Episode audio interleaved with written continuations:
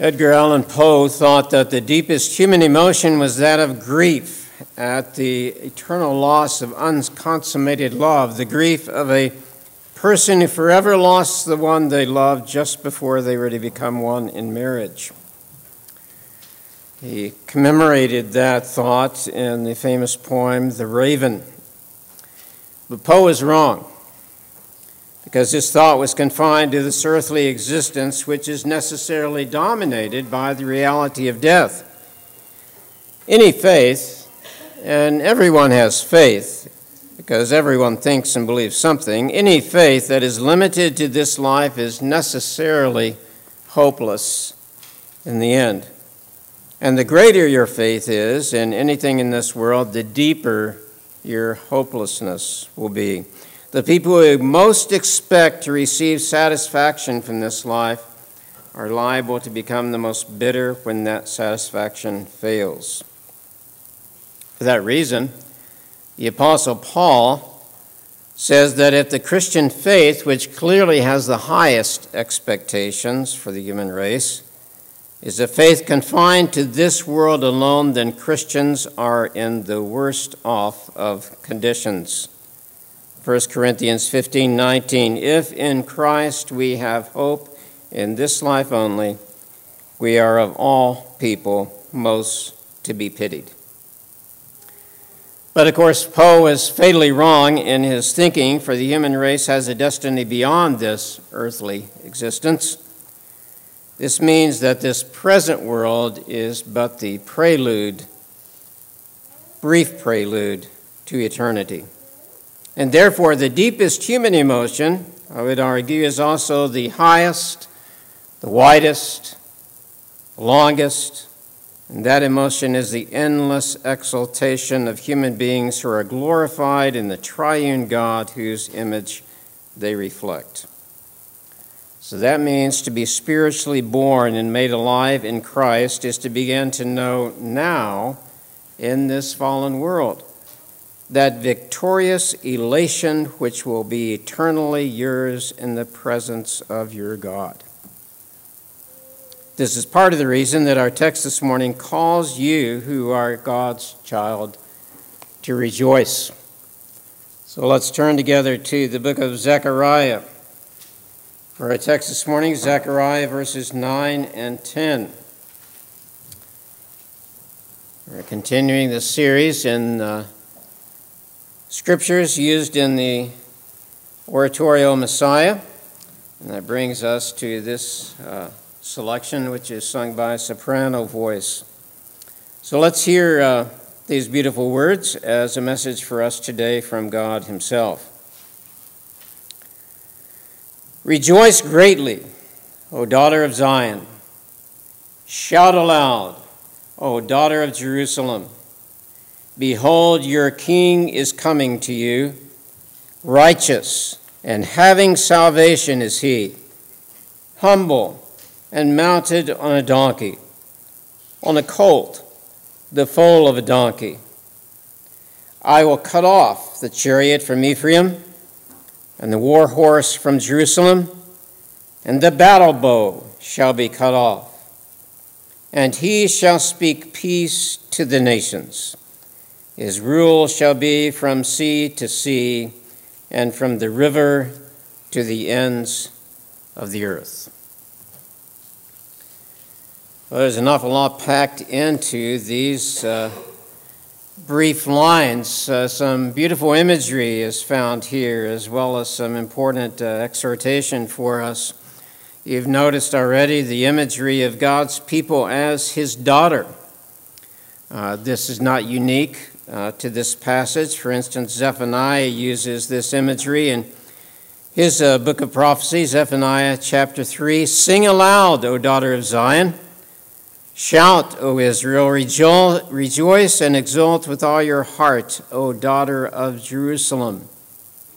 He goes on to include some of the themes we see in our text as well. For instance, he says a little bit later on, The King of Israel, Yahweh, is in your midst. You shall never again fear evil. He says again, Yahweh your God is in your midst, a mighty one who will save. He will rejoice over you with gladness. He will quiet you by his love. He will exult over you with loud singing. And we see it in uh, the Psalms as well, in Psalm 48. Speaking in praise to God, the psalmist says, Your right hand is filled with righteousness. Let Mount Zion be glad. Let the daughters of Judah rejoice because of your judgments. In Psalm 97, beginning of verse 8 Zion hears and is glad, and the daughters of Judah rejoice. For you, O Yahweh, are most high over all the earth. God's people are then addressed in our text as the daughter of Zion the daughter of Jerusalem. The two images uh, go hand in hand. And the kingly imagery of this text also reflects uh, previous passages describing the king promised to the covenant people of God. So we've got the daughter of Zion expecting her king. We see this prophesied in Genesis uh, 49 in the words that Jacob gave to his sons on his deathbed. He spoke this word of promise to Judah, and of course, speaking through him to the tribe that would come from him, and ultimately to the Savior who would come in Judah's line. Jacob said this The scepter shall not depart from Judah, nor the ruler's staff from between his feet. And he uses an interesting image that we see reflected in our text as well. The scepter shall not depart from Judah, nor the ruler's staff from between his feet, until tribute comes to him, and to him shall be the obedience of the peoples, binding his foal to the vine, and his donkey's colt to the choice vine. Or we could go to Psalm 72, which is uh, filled with kingly imagery, addressed, as it were, concerning a king, and of course, this is fulfilled ultimately in Jesus as well. Give the king your justice, O God, and your righteousness to the royal son. May he judge your people with righteousness and your poor with justice. Let the mountains bear prosperity for the people on the hills in righteousness. In his days may the righteous flourish and peace abound till the moon be no more. May he have dominion from sea to sea, from the river to the ends of the earth. That passage probably drawn upon by Zechariah in our text. Or we could go to Isaiah for an image of the rejoicing at the coming of the Messiah who will bring peace. Isaiah chapter 9, beginning at verse 3. You have multiplied the nation, you have increased its joy. They rejoice before you as with joy at the harvest, as they are glad when they divide the spoil. And later imagery that we've looked at also reflects our text. Every boot of the tramping warrior in battle tumult and every garment rolled in blood will be burned as fuel for the fire. And it's that passage then that we go on to hear the names of Jesus, culminating with the name Prince of Peace. And we're told of the increase of his government and of peace there will be no end on the throne of David and over his kingdom, to establish it and to uphold it with justice and with righteousness from this time forth and forevermore.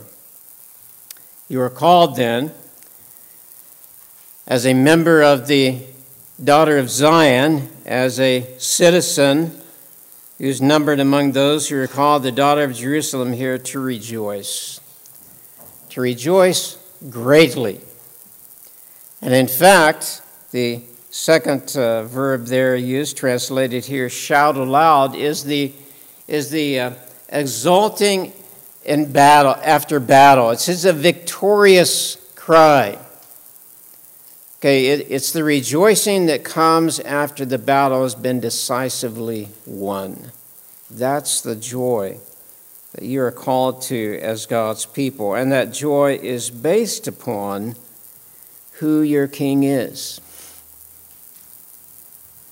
Okay, don't, don't lose sight of that. Remember, as, as a follower of Christ, your joy is not based in this world. It's not, it's not dependent upon you fulfilling your dreams for this life. Your joy as a believer should be rooted firmly in who is your King. The daughter of Zion, the daughter of Jerusalem rejoices because her king is coming. Your king is coming to you, and what kind of a king is that? You know, we in this earthly sphere don't welcome the coming of authority at times, right? Uh, we, we know that authority in this earthly realm is often marred by sin.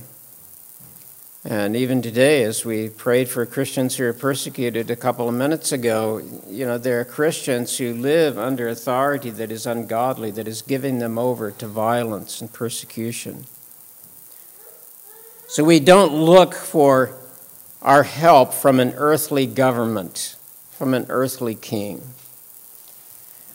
We don't look to politics as the basis for our well being. No, we look to this kind of a king that Zechariah is describing here.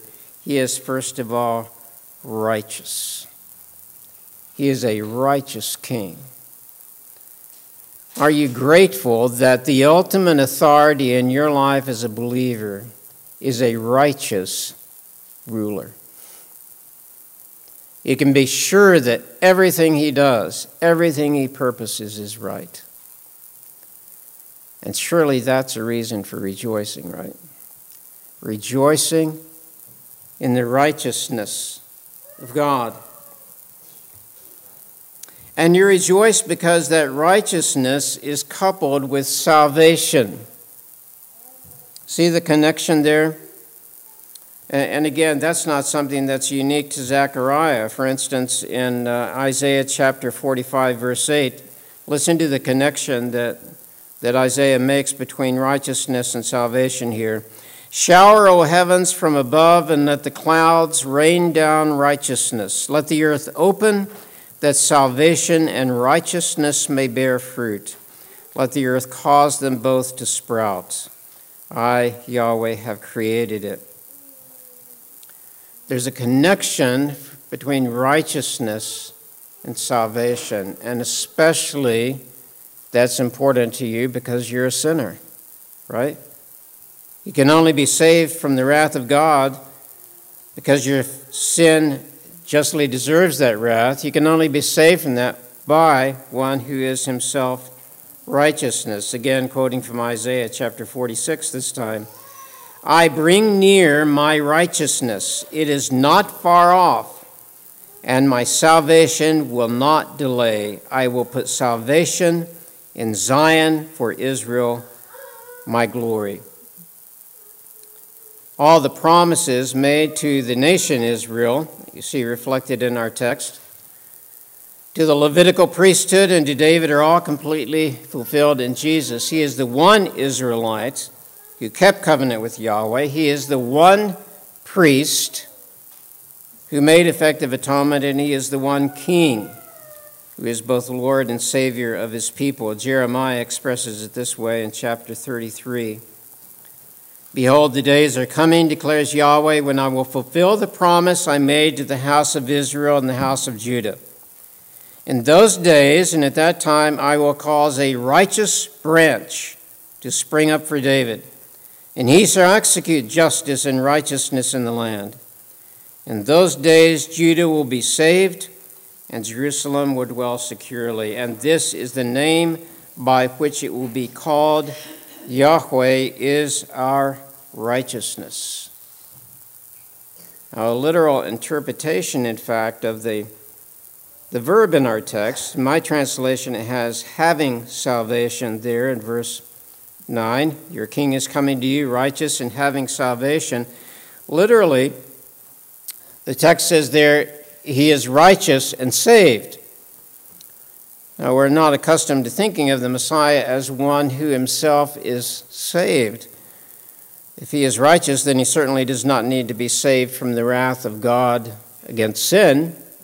Right? So he doesn't need to be saved like us in that sense. Why then would the prophet be inspired to speak of him as a king who is saved. Perhaps we can be helped in our understanding by, by recalling a passage from the book of Hebrews. This is Hebrews chapter 5, describing Jesus in the, his incarnation, beginning of verse 7.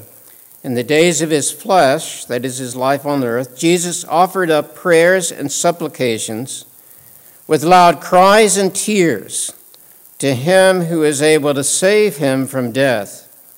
And he was heard because of his reverence. Although he was a son, he learned obedience through what he suffered. And being made perfect, he became the source of eternal salvation to all who obey him, being designated by God a high priest after the order of Melchizedek.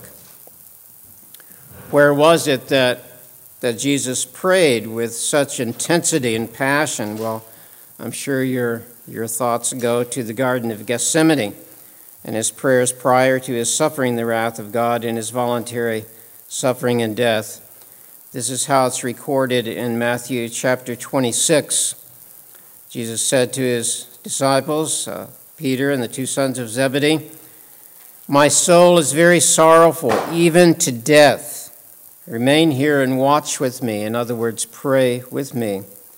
And going a little farther, he fell on his face and prayed, saying, Father, if it be possible, let this cup pass from me. Nevertheless, not as I will, but as you will. Matthew tells us that he prays that. Then, for a second time, having awakened the disciples, he prays it again. And then for a third time, after finding them sleeping once again, prayed using the same words. Hebrews tells us then that Jesus' prayers to him who is able to save him from death were heard because of his reverence, that is, his holiness. Now, obviously, that did not result in his being spared the agony and death that he endured. So, what does it mean when, when the writer of Hebrews says that his prayers were heard? Well, I think they're heard, of course, in Jesus' resurrection. Peter says this in his sermon in Acts chapter 2 God raised him, that is Jesus, up, loosing the pangs of death because it was not possible for him to be held by it. As one who is righteous and undeserving of the death that sin brings, Death could not hold him. The Father answered his prayers through the resurrection. So, John Calvin interprets our text literally, saying that Jesus is saved, which is in accordance with the text, but he goes on to make the point that Jesus is not saved merely for his sake. He's not like a king that's saved from danger for his sake. He's rather one who is saved for the sake of his people. In other words, his salvation from death by resurrection is a salvation that he earned for all those who are united with him in faith, those for whom he died. I think Jesus reflects this in his words to Martha in John chapter 11. Jesus said to her, I am the resurrection and the life. Whoever believes in me, though he die, yet shall he live. You see the connection then in our text being made between the king and his people, between you and your Lord. Paul puts it this way in Romans chapter 6 If we have been united with him in a death like his, if we have died to sin through repentance, confession of sin, and trusting in him alone, if we have been united with him in a death like his, we shall certainly be united with him in a resurrection like his. If we have died with Christ, we believe that we will also live with him. And Paul makes the point that that life begins now. It's not something that doesn't begin until after death. And so Paul tells you you also must consider yourselves dead to sin now and alive to God in Christ Jesus. So you're alive now based upon the resurrection work of Jesus Christ and the Spirit that He sent to make you alive. And so, by Christ being raised from the dead, he has become the firstfruits of those who have fallen asleep. For as by man came death, by man has come also the resurrection of the dead. For as in Adam all die, so also in Christ shall all be made alive. But each in his order. Christ the firstfruits, then it is coming those who belong to Christ. So in our text, then, your king is the one who possesses righteousness. Your king is the one who merited his triumph, his victory over sin and death. And he comes to you in humility. Look at how that's emphasized in our text uh, with repeated, uh, the repeated image of his riding upon a humble beast of burden rather than a war horse. And of course, we see this quoted in the New Testament as fulfilled in Jesus' entry into Jerusalem just days before he was to be crucified. The Messiah speaks peace. He comes in peace to make atonement for his people. Isaiah chapter 51 my righteousness draws near. My salvation has gone out. In other words, it is acted. In my arms will judge the peoples. The coastlands hope for me, and for my arm they wait. My salvation will be forever, and my righteousness will never be dismayed.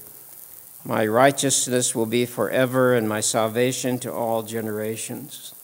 So the humble king who is righteous and has salvation comes to extend that righteousness and salvation to his people by his humble work. And that leads then to, in our text to verse 10, where the personal pronoun shifts to the first person as God himself speaks. I will cut off the chariot from Ephraim and the war horse from Jerusalem, and the battle bow shall be cut off. So those three lines reflect the victory that God has won. He uses the term there, cut off, which is often used in a covenantal set, uh, setting, and, and it has the, the idea of being totally separated, totally taken away. So the image then is one of war ceasing because of the victory of your king. And that then is the basis for the next three lines. He shall speak peace to the nations. It's a peace gained through his victory. Peace to the nations, the Gentiles, we could translate that. The old uh, King James that the Messiah uses says heathen, so it would pertain to anyone outside the, the uh, nation Israel. Uh, but there's a broadness being emphasized here that you can see. Shall speak peace to the nations, the, the peoples from every place.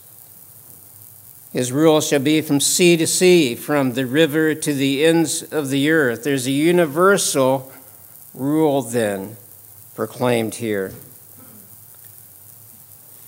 Reason for rejoicing. Reason for rejoicing.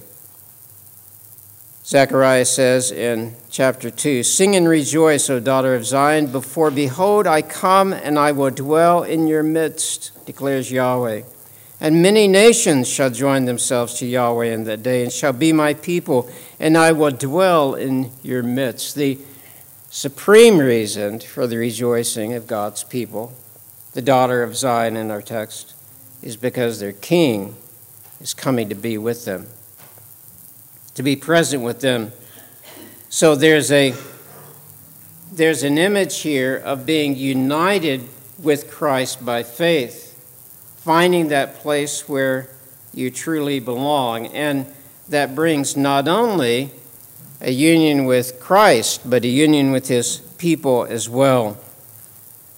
In the letter of the, to the Ephesians, Paul describes it this way speaking to those who are like us, Gentiles.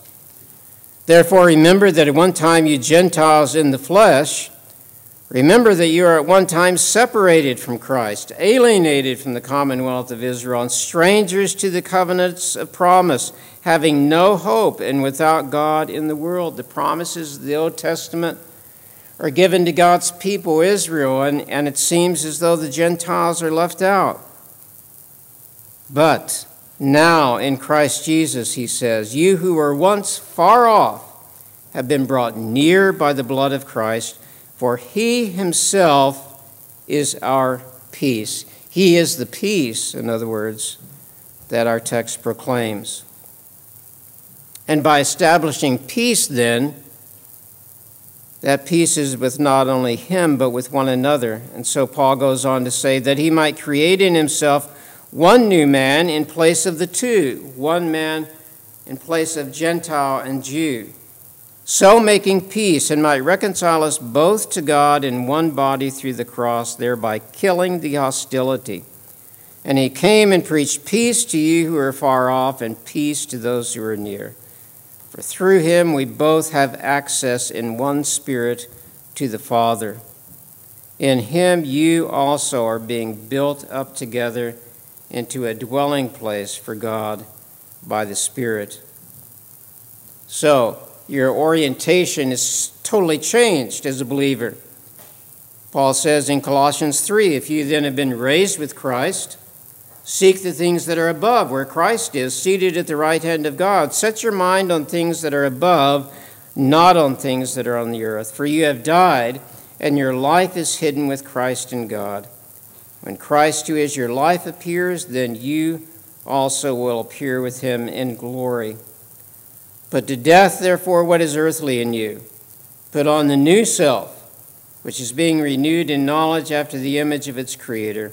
Here there is not Greek and Jew, circumcised and uncircumcised, barbarian, Scythian, slave free, but Christ is all and in all. Have you been spiritually born? as one of the people known as the daughter of Zion in our text? Have you been given citizenship among those who are called the daughter of Jerusalem? Is the Messiah Jesus your king? The one to whom you bow the knee, the one for whom you live and die, the one whose word is the final authority in your thinking, your feeling, and your choosing on a daily basis? If your honest answer is no, then this text is for you a call to repent of your sin because the kingdom of God is at hand, and you may at any moment be brought before the righteous judge of all the earth. But if you can answer, yes, by God's grace alone, He has brought me into repentance and faith as one of those who are the daughter of Zion in Jerusalem, then this text is for you a call to rejoicing. It is a victorious elation in what God has done for you in Christ. It's a call to righteousness, that is, holiness in all your living, that you pursue in the wisdom and strength that comes from God through His Word and Spirit. This text is a call for you to believe that you are saved from the wrath of God that your sin deserves, and saved to the glory that He will share with you. This text is a call for you to humble service to your King in every aspect of your life is a call for you to rest in the peace that you have been given by the one who is your sovereign Lord and has bought for you peace with himself and with his people by his victory over sin and death. Let's pray together. Heavenly Father, I pray that uh, this text would be ours today, that we would be the ones who are addressed here, not because of any merit on our part, but because of your grace in making us your own, making us your children. help us to help us to have a confidence that is placed in you alone. We we know we often tend to tend to begin uh, to rely upon our own strength, our own wisdom, our own abilities. Uh, help us to remember that our strength truly is from you, that it is in you that we, that we find peace, and that is your, it is your work in us that enables us to grow in holiness. And help us to do that, Lord, in these coming days. In Jesus' name we pray. Amen.